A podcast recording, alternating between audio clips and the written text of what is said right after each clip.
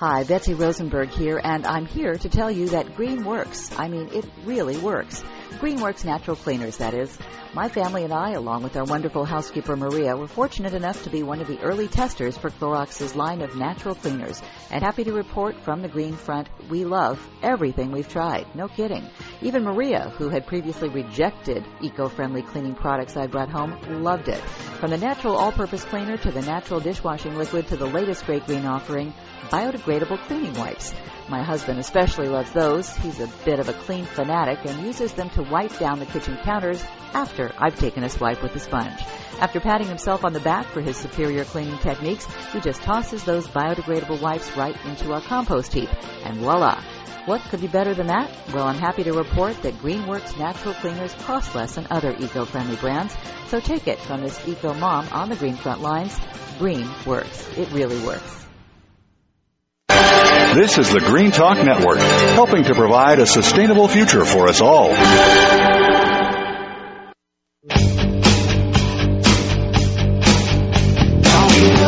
Listening to On the Green Front with Betsy Rosenberg. The phone lines are open for your comments and questions at 1 888 346 9141. That's 1 888 346 9141. You can also send Betsy Rosenberg an email. Her address is betsy at thegreenfront.com. Now back to On the Green Front with Betsy Rosenberg. And welcome back to the Green Front, and I am so pleased to have Joe Laur with me. We had the pleasure of meeting at the Sustainable Brands 08 conference in Monterey last May, and there's another terrific one coming up, and Joe will be speaking at it again the end of uh, this May, and it will also be in Monterey, same place, same some of the same people, but also lots of new ideas. And uh, that time, Joe's book, which he uh, co-wrote, was just coming out. It's called The Necessary Revolution: How Individuals and Organizations Are Working Together to Create a Sustainable World. So this is where um, environmental education and sustainable business sort of meet, and that's where we're going to begin with Joe. Welcome to the Green Front. Thank you, Betsy. It's a pleasure to be here. Such a great review. I didn't get a chance to read the whole book yet, but uh, you talk about um, life beyond the industrial age bubble. Why is the uh, industrial age bubble about to burst if it hasn't already popped? I think it's leaking rapidly. um, we have been living outside of the laws of nature for about 150 or so years, uh, fueled by uh, access to abundant uh, and relatively cheap, uh, at least the upfront cost, relatively cheap fossil fuels, and uh, and access to more and more resources. Um, but we fell into the trap of thinking that that was somehow the real world. We've been living outside of the laws of nature, and unfortunately, the laws of nature aren't changing anytime soon. So just as we, you know, saw the dot com bubble, uh, uh, you know, back uh, in the late '90s, and and we've seen recent real estate bubbles and stock market bubbles where things are inflated beyond their ability to sustain them, themselves, and really inflated beyond uh, what's what's real. We get into a bubble. You know, Obama talks about how he fights life in the bubble because he doesn't get the pulse of the real people, and that's one thing he wants to uh, achieve. So we, we get into a bubble. We don't get true signals.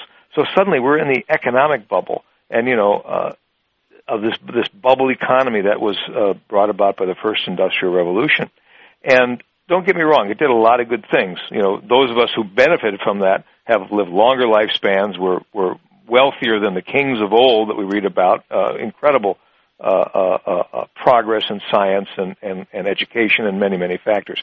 But it has had these unintended side effects because it is not linked squarely enough to natural rhythms and natural systems. And the bubble is going to break. I think the current economic crisis is just one of the uh, an early indicator of of of living inside the bubble, and uh, uh, and and is only a shadow of what we could see if we really hit the uh, hit the wall hard uh, uh, and begin to run out of run out of resources, really suffer toxicity from waste, climate change, uh, habitat loss. Um, there's so many unforeseen possibilities. So what we need to do, and that's the gloom and doom part. The good news is it's quite possible to prosper and to do well living within the confines of natural systems. For example, the Menominee Indians in uh, my home state of Wisconsin have something like 1.3 billion board feet of standing timber, which is slightly more standing timber than they had 100 or 150 years ago. And over that period of time, they have harvested several billion board feet of timber. So they've sustained themselves by harvesting at a rate that that forest can maintain, and they actually have slightly more timber now than they did a while ago. So they've made they've made that amount of money during that time, and they have uh, uh, uh, still have all their timber left. Now they could have made more money more quickly had they clear cut the whole thing, but then that would have led to a your classic boom and bust cycle, and they would be an impoverished, much more impoverished community now. So now, last week on the Green Front, we had uh, John Marshall Roberts talking about eco inspiration and how to communicate about these issues. Also, Gil Friend, who works with companies to mm-hmm. you know emulate nature and be more sustainable. And and your book really is along those lines and, and goes from there. Um, you talk about a future awaiting our choices, and you say there are three guiding principles. And if I can just take a second to read them, and if you could expand on them a bit. One, there is no viable path forward that does not take into account the need of future generations. Two, institutions matter. And three, all real change is grounded in new ways of thinking and perceiving. Yes, thanks. Uh, well, the first one, we have to take future generations into account. The, the, the whole concept of sustainability is meaningless absent the next generation. And you'll find that one of the primary facets of nature is that the next generation is always taken care of. Whether it's a long gestation period for you know elephants who have only one one uh, child at a time, or whether it's the sheer numbers that tadpoles and insects and minnows and many species employ to make sure that enough survive to uh, bring forth the next generation. They don't always ensure the individual will survive, but they ensure that the next generation will survive.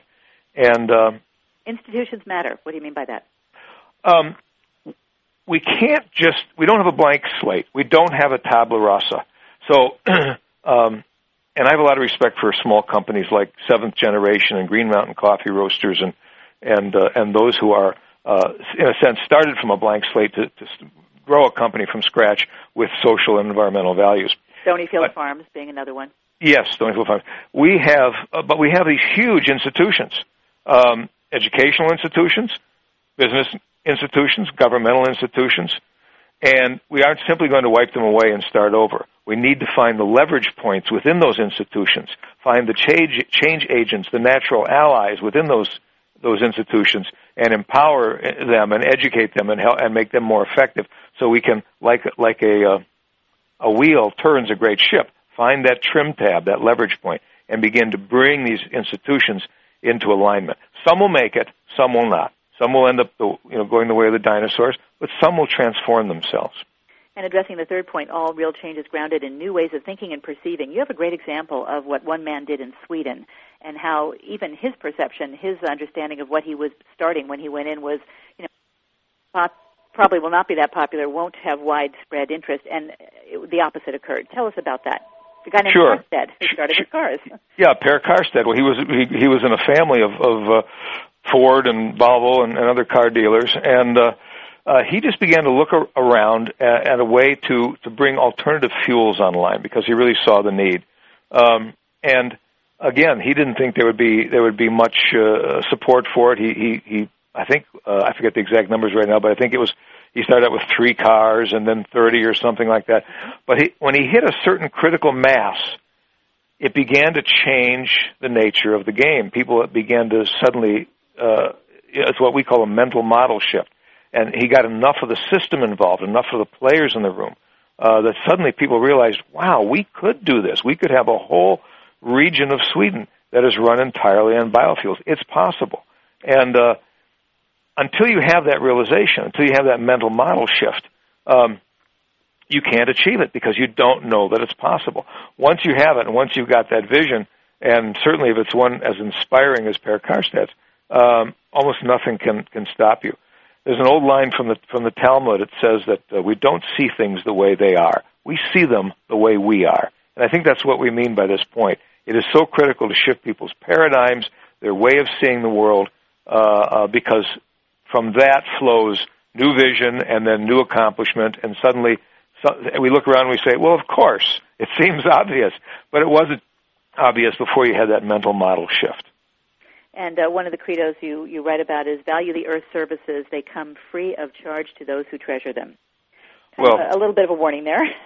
well, that's true, and I, and I think uh, I think it was the, the World Bank some years back made an estimate of the uh, the economic value of all the services: water purification, air purification, soil amendments, you know, et cetera, that we get from the earth free of charge every day.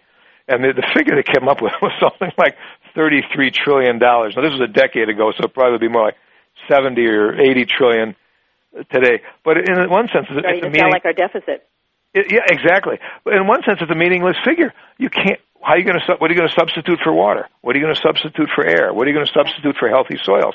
Um, we may find a substitute for oil, but not food and water. Right, right, right. Exactly, exactly. Uh, you talk about in the global village there's only one boat and a hole sinks us all. Is that becoming more evident to more people, at least in this country? We're a little I, slow learning this stuff. I think I think so. I think so. Uh, there's a wonderful picture in systems thinking that I uh, I used to use in my teaching with organizations, and it shows a bunch of people in a boat, and one end of the boat is filling rapidly with water, and the people at that end are bailing furiously, and there's one or two people that are sitting up on the bow, which is way up in the air, and they're smiling and saying, "I'm sure glad that hole isn't in our end of the boat." Right, I've um, seen that. people are recognizing more and more that there is only one boat, and uh, and I think it becomes particularly evident with climate change because if I look at this takes soils. Okay, so if a soil is degraded, there's a, a, a Superfund, you know, cleanup site. Okay, I can move away, and, and and the effect is somewhat local. A watershed gets gets poisoned, or or or, or as, as happening in Chile and many areas of the of the world, uh, Western U.S., it evaporates. So it begins the water begins to go away. Well, that has a regional impact, but climate change, the atmosphere is the ultimate commons. It is our common. Uh, uh, you know, air supply, our common breathing, you know, not only our commons, the commons of every species. We all contribute to it. We all take from it. And, uh, and the, as the old rock musical Hair used to say, the air is everywhere. Um, so people are realizing that, wow, this thing is really linked much more than we anticipated. John Muir had it right a hundred and some years ago. Uh, everything is connected to everything else. And, um, uh, and so it's just like a balloon. You can't put a hole in one part of a balloon it uh, you know the whole the integrity of the thing begins to unravel and the whole system begins to collapse. And we are uh, going to people are recognizing that. When we come back, we're going to talk a little bit more about uh, your website, Greenopolis, and also uh, give a quote that just sums up what you just said so nicely. You're listening to On the Green Front. We're speaking with Joe Laur. Stay with us.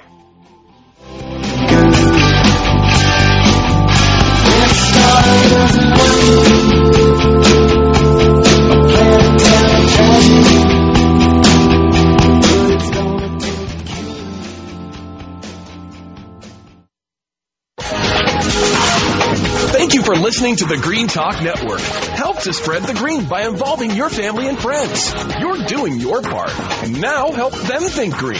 Spread the green. The Green Talk Network.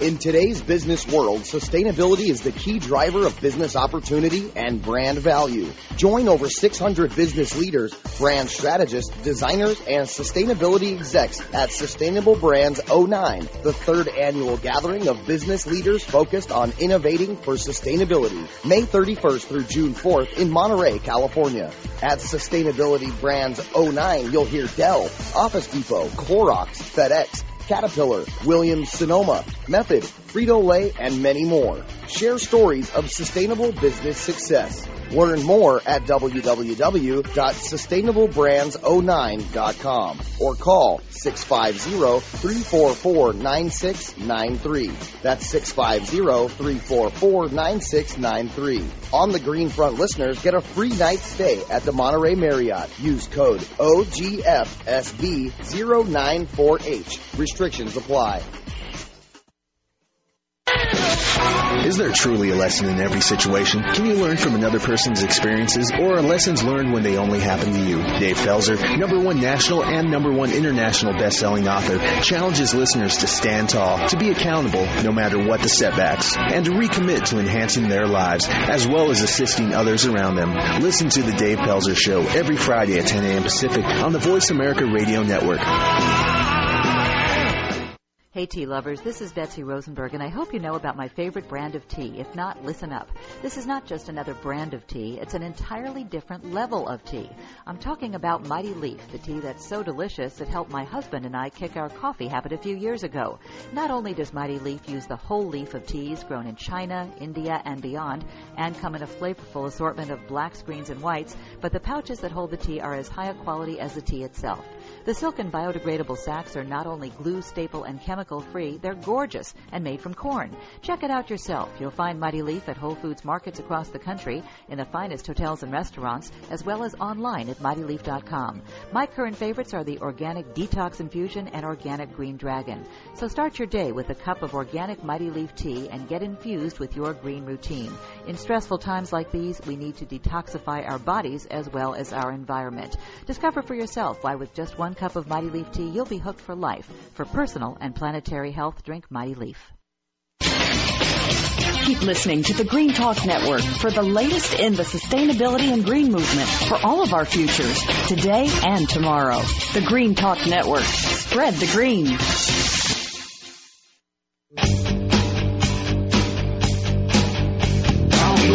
You're listening to On the Green Front with Betsy Rosenberg. The phone lines are open for your comments and questions at 1 888 346 9141. That's 1 888 346 9141. You can also send Betsy Rosenberg an email. Her address is betsy at thegreenfront.com. Now back to On the Green Front with Betsy Rosenberg.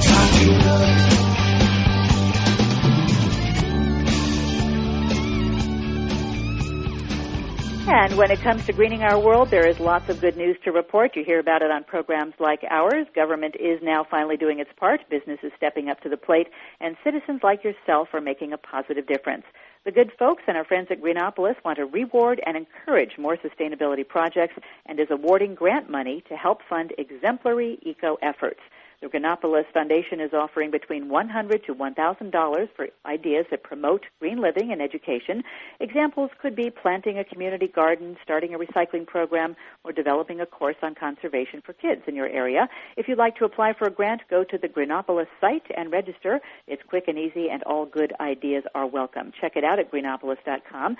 And we are speaking with the uh, Vice President of Content for greenopolis.com, Joe Laur. And in our last segment, we were chatting about uh, what's in his book, Necessary Revolution, and I just wanted to uh, read this quote that kind of sums up what uh, is a key premise of uh, that book.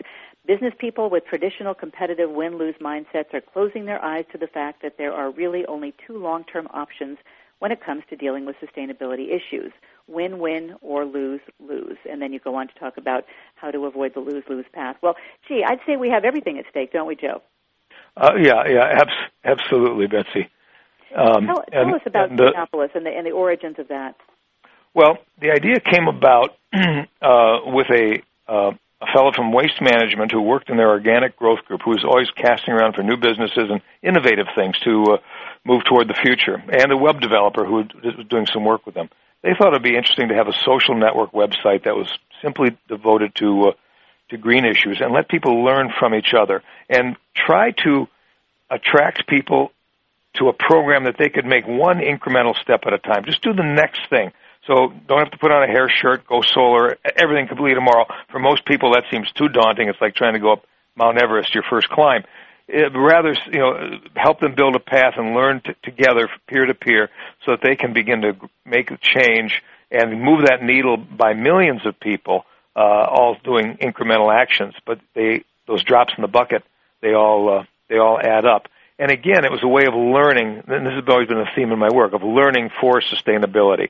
To learn with each other, learn from each other, and, uh, and to share and accelerate the process of learning so that we can uh, create our sustainable uh, world uh, uh, while we've got the time to do so.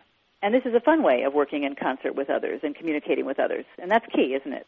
It absolutely. I mean, it, it's it's got to be fun. Uh, you know, some of us are motivated by by by the hair shirt philosophy, but most of us want to do something that's attractive, not reactive.